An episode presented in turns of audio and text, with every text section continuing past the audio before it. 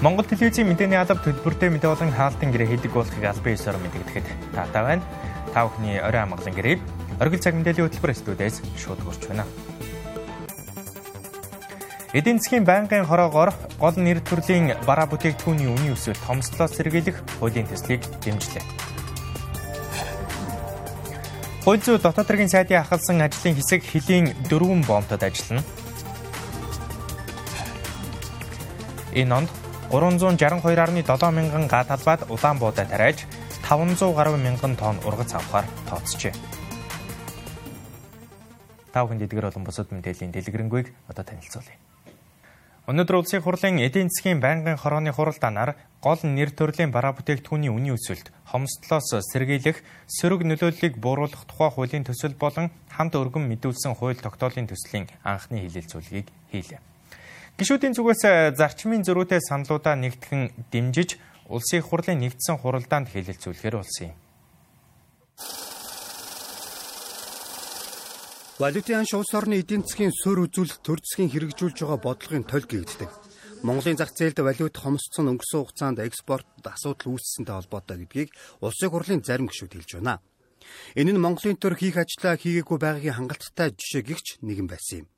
Мөн өргөн хэрэглээний бараа бүтээгдэхүүн тэр зундаан гурил шатхууны нөөц үнийн зохицуулалт ямар байгааг гишүүд холбогдох сайднараас тодруулсан юм. Гурилын үйлдвэрүүдэд татаас одоо хөнгөлтэй зээл олгоод хэрэг байхгүй. Тэгэх юм бол та нар газар тариалан эрхлэгч компаниудаа дуусгана. Тэд нар чи гаднаас будаа оруулж ирээл хөнгөлтэй ханшаар баахан будаа оруулж ирээл.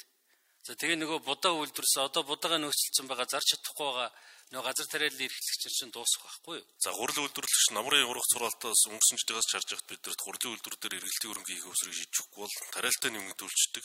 Эргээд үйлдвэрүүд маань яг нөгөө намрын тэр богино хугацааны тариалт сав суулгахтай холбоотой асуудал дээр ч шахалт гардаг юм шиг байна. Ингээд үнгүүдүүлэх асуудлыг гаргаж ирдэг. Бид ямар шатхууны зах зээл дээр том тоглогч биш. Өөрөлд шууд импортлогч 100% хамааралтай юм болсон. Тэгэхээр энэ богино хугацаанд бид шатхууны үнэнд нь нөлөөлж чадахгүй юм чинь. Тэр шатхууныг за эхний ээлжинд ямар ч байсан нийлүүлэлтийн нөөцийг нь одоо бид одоо энэ дээр шок үүсэхгүй нөө 100% авчих хэрэгтэй байна. Сангийн сайд гол нэрийн бараа бүтээгдэхүүн дээр нэмээд цагаан будаа элсэн чихэр эмэмлэгийн хэрэгслийг нэмж оруулах талаар засгийн газар дээр ярилцаж баггүй судалсан гэлээ. Мөн хуулийн төсөлд эдийн засаг хүн амын амжиргаа инфляц хамгийн голлох нөлөөтэй газрын төсний бүтээгдэхүүн гурил мах зэрэг бүтээгдэхүүний хангамж нийлүүлэлтийн хомсдол үнийн өсөлтөд сэргийлэх сөрөг нөлөөллийг бууруулахад чиглэжээ. Нэг үгээр хэлбэл богино хугацаанд хууль хэрэгжих юм. Ийм одоо байдал руу явах нь гэдгийг бас их хурл яриад мөнгөний бодлого батлахтаа тодорхой бас тогтоолдон заалт оруулж өгсөн шүү дээ. Бараа бүтээгдэхүүн хомсдол үүсэхгүй байх. Үнийн одоо өсөлт гаргахгүй байх чиглэлээр хөтөлбөр одоо боловсруулж одоо хэрэгживэл за энд нь одоо бас Монгол банк дэмжлэг одоо үзүүл ажил үзүүлж одоо ажиллаа гэсэн юм их хурлын шийдвэр гарсан. Тэгэхээр энэ энэ үнийн бараа бүтээгдэхүүн хомсдолтой холбоотой үнийн өсөлттэй холбоотой асуудлыг одоо ярьж байгаа асуудал биш шүү дээ. Үс нөхцөл байдал уу энэ олон улсын геополитик асуудалтай холбогдуулаад нөөцөө яг бүрдүүлж чадах уу? За энэ нөөцөө бүрдүүлэхээс гадна үнэнд нь томоохон өөрчлөлт бараг 20 30% ийм үнийн өсөлт гарсан учраас бол одоо доктортой нефтийн бүтээгдэхүүнийг доктортой үднээс арай илүү их нөөц барих. За үнийн илүү их өсөхгүй байх үднээсээ бас бусад хөнгөлт одоо тодорхой дэмжлэгүүдийг үзүүлэхээр л одоо энэ төсөл маань орж ирж байгаа. Гишүүдээс Монгол банк ажлаа сайн хийгээгүйс өнөөдрийн нөхцөл байдал үүссэн гэдгийг мөн хэлж байлаа. Монгол улс валютын хоёр ханштай болчихсон. Энэ бол Монгол улсад сүүлийн 20 гаруй жил үзэгдээгүй тохиолдол. Ханш унж байгаа нь импортын бараа бүтээгдэхүүний үнийг өсгөж байгаа юм. Мөнгөний бодлогоо зөв болгож төргөн шуурхай ажиллах шаардлагатай байгааг гишүүд шүмжиллээ.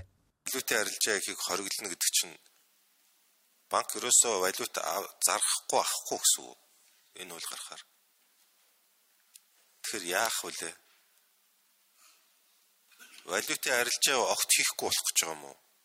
банкуд бид нар хөнгөлөлттэй нөхцлөөр ингээ олгоод дахиад дээрэс нь ханшин зөрүүн дээр нь ахаад үүсмэл хэрэгсэл ашиглаад ханшин зөрүүг нь тогтворжуулж хахад банк тэрүүнийг цааш нь одоо зах зээлийн аншаарч байдаг юм уу өөр бараа бүтээгдэхүүнд ч зориулаад байдаг юм өөр аж ахуйн нэгжиж дундаас нь бидний хөнгөлөлттэй олгож байгаа энэ одоо ханштай зээлийг өөр тийш нь захиран зарцуул дундаас нь арилжааны одоо ашиг олохгүй гэсэн. Яг энэ ханшны байдлыг хизээ тогтворжуулах юм. Артам тийм л юм асуудаг шүү дээ. Энэ тээвэр хизээ хэм болох юм хизээ энэ ханш ингээ хязгаарлалтаа өгдөг дабл стандартын дээр гараад байгаа зүйлийг зогсоож өгөөч гэж ийм л зүйл хэлээд байна. Би бол бүлгийн урал дээр хэлсэн. Халтраа дээр хариуцлага тооц, лагусрын дээр хариуцлага тооц гэж. Одоо дахиад хэлж байна. Хариуцлага тооцохгүй удах тусмаа л энэ энэ асуудал улам л угжирн хүндэрнэ. Түүнчлэн нэн тэргуунд тээврийн асуудалд анхаарах ёстой. Тээврийн гацаа өндөр төлбөрийг бууруулж буй инфляцийг бууруулах боломж гарч ирнэ гэлээ. Мөн экспортод гардаг түүхийдийн урсгалыг нэн даруй сэргийх хэрэгтэйгч гişүүд санууллаа. Өнөөдрийн засгийн газрын хуралдаанаар 30 гаруй асуудал хилэлцлээ. 8 жилийн хугацаанд дархны төмөрлөгийн үйлдвэрийг өргөдгөх уул уурхай металлургийн цогцол өр байгуулах төслийг хэрэгжүүлэхээр QSC компани концессийн гэрээ байгуулсан ч дөрөвтэй ажил хийгээгүй улмаас гэрээг цуцаллаа. Мөн хууль зүйн дотоод хэргийн сайдаар ахлуулсан ажлын хэсгийг хөлийн бомтуудад ажилуулахар болсон байна. Гашуун сухад бомтоор ердийн үед өдөрт 700-аас 800 нүүрс тээврийн автомашин нэвтэрдэг байсан бол бүгд харамт хятад улсын талаас цар тахалтай холбоотойгоор халдвар хамгааллын хатуу шаардлага тавьсны улмаас өдөрт 250 автомашин гарч байна. Тэгвэл экспортыг нэмэгдүүлэх, нэвтрэн өнгөрөх чадлыг хоёр дахин нэмэгдүүлэхээр хятадын талтай тохиролцсон байна. Хууль зүй дотоод хэргийн сайдаар ахлуулсан ажлын хэсэг маргаашнаас эхлэн хөлийн дөрвөн бомтод ажиллах юм байна. За цаашид хятадын талын томоохон компаниуд за Хятадын талынхаа бомб болон Баян нуурын захиргаа, Өр Монголын захиргаа гэсэн холбогдох байгууллагуудтай ярилцаж тохиролцсны үндсэн дээр бол ер нь бол энэ нэвтрэн өнгөрөх чадварыг бол хоёр дахин өсгөх юм боломж нөхцөл бүрдсэн талаар бол мэдээлсэн байгаа. Тэгээд маргааш ажлын хэсэг бол газар дээр нөчиж ажиллана. За тэгээд ер нь бол Монголын талд гарч байгаа энэ эрг шинжилгээний хариунууд хятадын талд одоо сөрөг болдог ч гэдэг юм уу альсвал Монголын талд сөрөг гараад хятадын талд эрэг гардаг энэ асуудал бол нэг талдаа гарч гарч байгаа гэж ойлгож болно. Тэгэхээр ер нь бол Монгол улсын хувьд бол харьцангуй энэ ковид халдварт нөхцөл байдал бол нэлээд намжигдсан. За энийг бол хятадын талаас бол хүлээн зөвшөөрж байна гэж ойлгож болно.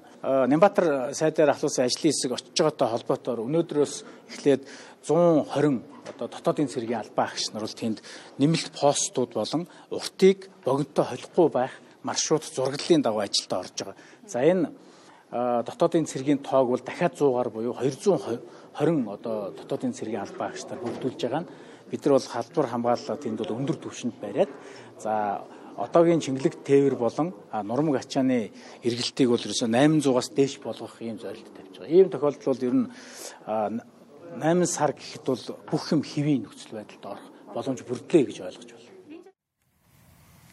Тэгвэл Эрдэнэс 5 толгой хувьцаат компани Монгол банкнд 130 сая Америк доллар нийлүүлсэн.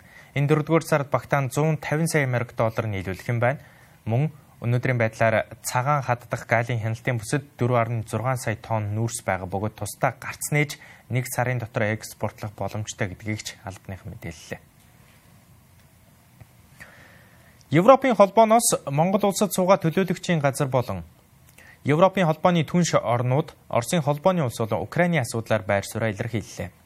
Оросын холбооны улсын эхлүүлсэн цэргийн тусгай ажиллагаа нь олон улсын хүмүүнлэгийн хууль зөрчсөн учраас үе олноор буюу аймаглан устгаж байгаа энэхүү үйлдэлийг эрс буруу шааж даруй дуусгар болох ёстойг мэдгдлээ. Европын холбооноос мэдээлснээр дэлхийн түүхэнд тохиолдож байгаагүй хориг арга хэмжээ авч эхэлсэн байна. Цаашид Европын холбоо Оросын холбооны улсаас эрчим хүчний хамаарал буюу газрын тос, байгалийн хий, нүүрсний импортыг бууруулж хориг арга хэмжээний багцыг хэрэгжүүлнэ гэлээ. Одоогоор Европын холбоо нь Украинд бий болсон нөхцөл байдлын улмаас 500 сая еврогийн тусламж үзүүлжээ. бид нар стратегийн аж холбогдол бүхий баг зарах хэмжээний тодор хийсэн зүйлийг хэлье. За энэ стратегийн баримт зүйчгийг бол гадаад хэргийн яам Европын холбооны улсын гадаад харилцаа болоод батлан хамгаалахын яамнаас хамтран гаргасан ийм хүү тунхаглалын баримт зүйчиг байгаа. За энэ баримт зүйчигт бол үндсэндээ бид бол аюулгүй Европын холбооны аюулгүй байдал батлан хамгаалах чиглэлээр өөрсдийн тусгаар тогтнол аюулгүй байдлыг хамгаалах зорилгоор болоод 10 жилийн туршид авч хэрэгжүүлэх стратегийн ач холбогдол бүхий багц арга хэмжээг тусгасан байгаа. The economic consequences of the war Хүнсний үнийн одоо хөөрөгдөл бол маш их газар авч байна. Энэ болоо энэ дайны улмаас Монгол улс шиг орнууд нь бол бас валютын одоо ханштай холбоотой бас томоохон одоо зохиолтонд орж байгаа мөн одоо Монгол улсын Монгол улс шиг одоо эдийн засгуудын хувьд бол улсын хөдөө аж ахуйн бараа бүтээгдэхүүн хүнс болоо одоо төмөр замын одоо тоног төхөөрөмжүүдийг одоо барилга орны хувьд бол маш их хүндрэлтэй тулгарч байгаа юм аа. За Франц болоод бусад орнууд нь хүнс болоод хөдөө аж ахуйн одоо салбарыг бол энэхүү үр дагавраас бас хор уршийн намжаах чиглэлээр бол хамтарч ажиллаж байна by trying to control which Нэгдсэн үндэсний байгууллагын бүрэн эрэхэд нэг гүрний нөгөө бүрэн эрх гүрэнд рүүгээ энэ хүзэсийг хадгалах хадгалах юм гэдэг нь бол байж болохгүй зүйл юм байна. Тэгэхээр Орос Оросуудын Оросын холбооны зүгээс бол энэхүү төрөнгийн дайныг бол өөрөө нэрлэж байгаа шүү дээ. Цэргийн тусгай ажиллагаа гэж нэрлэж байна. Мөн түнчлэн энэ дайныг үгүй Углаа углуур 30 шалтгааны талаас буруу ташаа мэдээлэл түгэж байна. Түүний зэрэгцээгээр бол геноцид буюу хүмүүнлэгийн эсрэг, хүн төрөлхтний эсрэг аймаглан устгах ийм үйл ажиллагаа гэдгээс бол энэ нэр томьёоноос аль хэл болохоор зайлсхийж as genocide. Russia is violating international. Оросоос олон улсын хуулийг зөрчиж олон улсын хүмүүнлэгийн хуулийг ноцтой зөрчиж Украинд бол цэргийн одоо гэмт хэрэг үлдэж байна. За тэгэхээр мэдээж хэрэг энэ одоо гэмт хэргийнхэн бол хариуцлага хүлээх хүлээх ёстой гэж бид үзэж байгаа. Олон улсын одоо эрүүгийн одоо хууль шүүх бол 3 сарын 16-нд бол өөрсдийнхөө шийдвэрийг гаргасан байдаг. Энэ олон улсын одоо эрүүгийн Би одоо шүүхээс гарсан энэ шийдвэрийг бол Оросын холбооны үнс өгдөгөө гүйцэтгэх биелүүлэх тийм учиртай байна. Military operations which started on the 24th of February in Ukraine. And it's similar to what we did uh, it was in late Бид өнөөдөр Оросын холбооноос байсан бол ийм хэвлэлийн хурал бол хийгдэггүй байсан гэж бодож байна. Учир нь бол Оросод бол одоо хэвлэл мэдээллийн эрх чөлөө, мэдээллийн одоо хүртээмжтэй байдал гих зэрэг асуудлуудын бол байнга зөрчигдөж байдаг шүү дээ мөн Оросын холбооны улсад бас хууль баталж Онд энд Путины одоо Украинд хийж байгаа дайныг мэдээлж байгаа байдал дээр нь хяналтаа хэрэгжүүлж буруу гэж үзсэн нөхцөлд бол эрүүгийн хариуцлага тийм хуулийг бол баталсан байгаа. За энэ дайны хувьд бол учир шалтгаангүй. маш их харгас одоо төрөнгийн болж байна гэдгийг бол давтан онцлмоор байна. Монгол улсын тухайд Оросын холбооны улс Украины асуудлаар төвийг сагсан байр суурьтай байгаамаа. Дараагийн мэдээг танилцуулъя. Туунтахгүй 5 дугаар сартаа зэрэгцэн хаврын тариалалтыг эхлүүлэх гэж байна. Энэ жилийн тухайд дотоодын хэрэгцээний төмс үр тариа Улаанбуудаг дотоодоос 100% хангах зорилт тавьсан гэдгээрээ онцлогтой тавханд том мэдээллийг дэлгэцэнд үзүүлье. Энэ онд нийт 559.6 мянган га талбайд тариалалт хийн үүнээс 362.7 мянган га талбайд Улаанбуудаа 70.2 мянган га талбайд малын тижэл тариална. Өмнө нь хүнсний ногоог 10 мянган га талбайд тариалдаг байсан бол энэ жил 12 мянган га талбай болгож нэмэгдүүлсэн байна. Харин 66.4 мянган гад тосны хургамал 17.3 мянган гад төмс тариална. Ингэснээр төмс үр тариа Улаанбуудаг 100% хангах бол хүнсний ногооны 80, тосны ургамлын 40, тэжээлийн ургамлын 80%-ийг дотоодоос хангахаар төлөвлөжээ. Хэдийгээр засгийн газраас арилжааны банкуудын их үүсвэрээр 400 тэрбум төгрөгийн зээл гаргахаар шийдвэрлсэн ч хаврын тариалалтын бэлтгэл хангаж байгаа энэ цаг үед зээл болгох асуудал удаашралтай шатхууны үн хүндрэлтэй байгааг тариаланчдын төлөөлөл онцолж байна. Засгийн газраас батлан хэрэгжүүлж байгаа шин сэргэлтийн бодлогын хүрээнд газар тариалангийн бүтээгдэхүүнээр дотоодын хэрэгцээг хангах зорилт тавьсан. Энэ ч үднээс зарим га талбай гаагасаа хургацын хэмжээг нэмэгдүүлэхээр энэ он тулгуулжээ. Хаврын тариалтын улсын хэмжээнд 5 дугаар сард эхлүүлэн одоогоор хаврын тариалтын бэлтгэл хангах ажил үргэлжилж байна. Дэлхийн нийтрийн цар тахлын дараагийн шилжилт буюу дараа үеийн эдийн засгийн сэргэлтийн үе гэж бид харж байсан. Гэтэл одоо бас энэ олон улсад Хямралтай хоёр улсын Украин, Оросын холбооны улсад улсын хямралын үед за хүнсний хангамжийн хэрэгцээ ямар чухал шаардлагатай гэдэг дэлхийн нийтэд маш хурц асуудал тавьж байна. Яг үнтэй адилхан бид нар дотоодын хэрэгцээгээ хүнсний ногоо өөрсдөө хийж чаддаг зүйлээрээ хангах нь бол одоо тухайн тусгаар улсын зайлшгүй чухал юм аа гэдэг нь эндээс харагдаж байна. Тэгэхээр энэ онд бид нар энэ олон улсын хүн цаг үед Монгол улс хүнсний ногоо олон үр тариагаа дотоодоос бүрэн хангадаг байх хэвээр энэ зорилгыг засгийн газар тавьж байгаа. Тэгэхээр засгийн газрын хувьд энэ жилийн хаврын дараалтаас өмнө шатараасан арга хэмжээнүүдийг авч байна. Орос улбаны улс Украин улсын хооронд үүссэн дайны нөхцөл байдлын улмаас зарим бараа бүтээгдэхүүний экспорт хумигдсны нэг нь бордоо.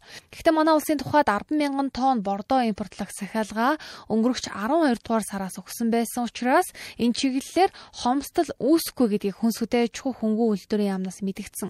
Харин тариаланчдын хувьд шатхууны үнийн өсөлт хүндрэлтэй байгааг хэлж байна. Сэлбэг техник хэрэгслээ татсан одоо засвар үйлчлэгийн ажил хийж байна. За өрийн хувьд бол өөрийнхөө үрийг нөөцсөн. Одоо үрээ одоо нарлуулах, тэгээд цэвэрлэх ингээд ариутгах ажил хийгнэ. За техникчид одоо бүгд хангагдсан. Энэ жилийн хувьд бол манай компани хувьд хаврын тариал хийхэд бол одоо ганцхан шатхуунаа л авчих юм бол одоо бусад ажил бүгд хэвийн явж байна. Арилжааны банкудаар дамжуулан газар тариалангийн салбарт 100 тэрбум, харин хүнсний ногоо тариаламжтад 50 тэрбум төгрөгийн хөнгөлөлттэй зээл олгох шийдвэрийг засгийн газраас энэ онд гаргасан. Шатхууны үн өнгөрсөн жилээс 45% нэмэгдсэн. Үр мөн одоо 20 гаруй хувиар нэмэгдсэн. Урган хамгааллын бас 2 дахин. Гэх мэт ингээд юм үн ханш өсчихсөн учраас мөнгөний хэрэгсээ нэмэгдэнэ. Тэгэхээр энэ одоо нэг мөр гаргасан шийдвэрийг бүх төвшөндөө салбар сорлолтоо хурдан яаралтай хэрэгжүүлэх зайлшгүй шаардлага байна. Хэрв одоо энэ шийдвэр гараад 20 хоног одоо сумын одоо банкн дээр шийдвэр ирээгүй байна. Дахиад 20 хоног юм бол бид нар энэ чинь цаг хугацаатай шүү дээ. Тариаг 5 сарын 10-наас 25-ны хооронд тарьдаг. Тэрнээс өмнө мөнгө ирэнгүү тариа очихгүй ш тэрийг чинь шатхуун болгоно, үр болгоно, сэлбэг болгоно, тэгээ техникээ засна гэж үзэх юм бол энэ гаргаж байгаа төр засгийн бодлого шийдвэр бүх төвшөндөө доод дунд шатанда тэр тусмаа салбар хоорондоо хэрэгжихгүй байгаа л хэрэгжилт нь удаан байгаа л бидний одоо инженерийн зорилт солилтыг хэрэгжүүлэхэд нэг хүндрэл учраж болдшгүй гэж. Олголтын ажил бол хийгдээгүй байгаа. За энэ бол энэ дээр нөгөө аж ахуйн нэгжүүдийн одоо нэрсийг зээл авах хүсэлтийг нь авах, тэрийг нь нэгтгэж хөрвүүлэх ийм ажлууд бас хийгдэж байна. За мөн бол арилжааны банкудтай бас тодорхой гэрээ хилцлийн ажлууд бас хийгдээд байгаа. Тэгээд яг ингээ зээл олгох ажлууд хийгдээд ирэхээр бас тодорхой мэдээллүүдийг өгнө. За тендерын зарлагдсан зүйлүүд дэмжлэгүүд бол байна. За ургамал хамгааллын бодис дээр бол 4.3 тэрбум төгрөгийн ургамал хамгааллын бодисын тендер зарлагдсан 22-нд нээгдэн хүлээгдэж байна.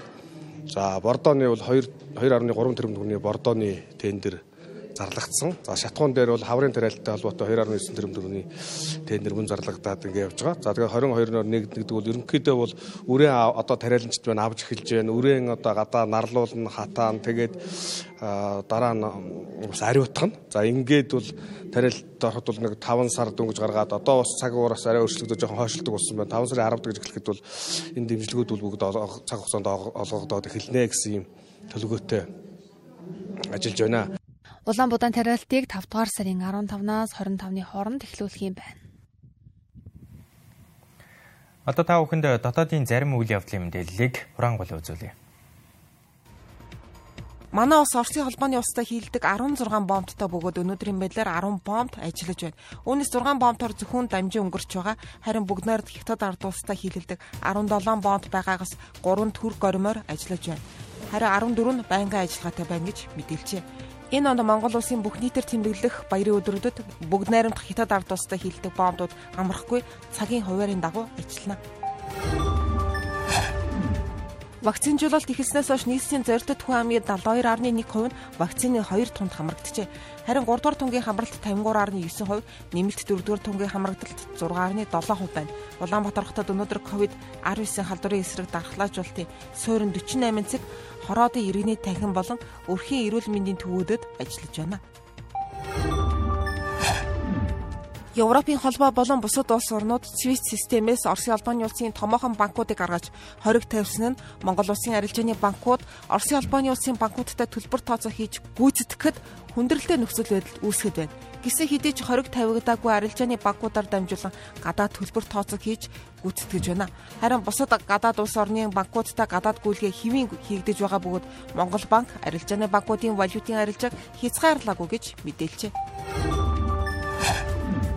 Монгол хэл бичгийн дахин шалгалтын бүртгэл 4-р сарын 13 буюу өнөөдөр өглөөний 9 цагт эхэллээ. 2022 оны Монгол хэл бичгийн шалгалтад хүндэтгэх шалтгааны улмаас хамрагдаж чадаагүй болон босго онооны болцол хангаагүй шалгуулагчид дахин бүртгэлд хамрагдах боломжтой бүртгэл 4-р сарын 20-ны 18 цаг хүртэл үргэлжилнэ. Нийслэл Улаанбаатар хотод зөвхөн 16 төрлийн байгууллагууд хамгаалалтын хашаа хаас барих зөвшөөрөлтэй байдаг юм байна. Эдгээрээс э, бусад байгууллагууд нийт эзэмшлийн зам талбайд зөвшөөрлгүй хашаа хайс барих хориотой. Тэгвэл нийслэлээс эрүүл аюулгүй орчинд амьдрах эрхийг хангах, газар ашиглалтыг сайжруулах зорилгоор зөвшөөрлгүй барьсан хашаа хайсыг үе шаттайгаар буулгаж эхэлжээ. За нийслэлийн дараагийн захирамжаар нийс Улаанбаатар хотод хашаа хайс буулгах ажлыг эхлүүлж байгаа. Тэгэхээр хашаа хайс буулгаснаар бол орц гацыг нээх замун одоо тухайн одоо хотхны аюулгүй байдлыг хангах үүднээсээ энэхүү ажлыг зохион байгуулж байгаа гэдгийг хэлж байна. За өнөөдөр бол одоо Баянзүрх дүүргийн 26 дугаар хороонд бол энэ хашаа хайс буулгах ажил бол үргэлжилж байгаа маа. Тэгэхээр ингэснээрээ мэдээж энэ ажил бол үе шаттайгаар бол хэрэгжинэ гэдгийг холбогдох албаныхан бол бидэнд мэдээлж байгаа маа. Баянзүрх дүүргийн 26 дугаар хороонд нийт 11 байршилд зөвшөөрлөгөө барьсан хашааг буулгах ажил эхэллээ. Иргэд 300-аас 500 м яваад очих газарт тойруу замаар алхах эсвэл такси барьдаг байна. Энэ байдлаас үүдэн төгжрөл бий болох хугацаа алддаг тохиолдлууд ихэ. Үүнийг арилгах зорилгоор зөвшөөрлөгөө хашаа хацыг буулгах ажлыг эрчимжүүлж байна. Эхний ээлжид гаргасан судалгаагаар 1773 байршлын зөвшөөрлөгөө хашаагаас буулгах шаардлагатай байгаа нь тогтоогдчихэ. Одоо саяхан өнгөрсөн хагасан бүтэн санд судалгаагаа хийж дуусаад байна. За судалгаа бол эцэлээ дараа шийдвэр нь э, юу н судалгаа нь бол нэгтгэж э, дуусаагүй байна. За өнгөрсөн оны 2021 оны А251 гээд яг бас энтэй адилхан хашаа хайсны зөвшөөрлөгөө барьсан хашаа хайсыг одоо энэ буулгаж орц гарцыг нэмэгдүүлэх юм бас захирамжийн хүрээнд энэ хийгдсэн нийтлэг зөрчлөн болохоор эзэмшил газраа хэтрүүлэн ашиглаж байгаа зөрчлүүд байна. Тэгээд нийт эзэмшил зам талбайг зөвшөөрлөгөө хааж хашаа хайс барьсан зөрчлүүд нэлээдгүй байна. Юу нэгэд хашаа хайс болгоо явж байгт гэдэг юм уу, эсэргүүцэл гэдэг юм уу, тэмхүү зүйл дээр та бүхэн гарч байна эсрүүцэж байгаа юм бол иргэдээс болон мэдээж нийт эзэн зам талбайг чөлөөлөд ингээд чөлөөтэй болгож байгаад бол мэдээж салралтай хандж байгаа.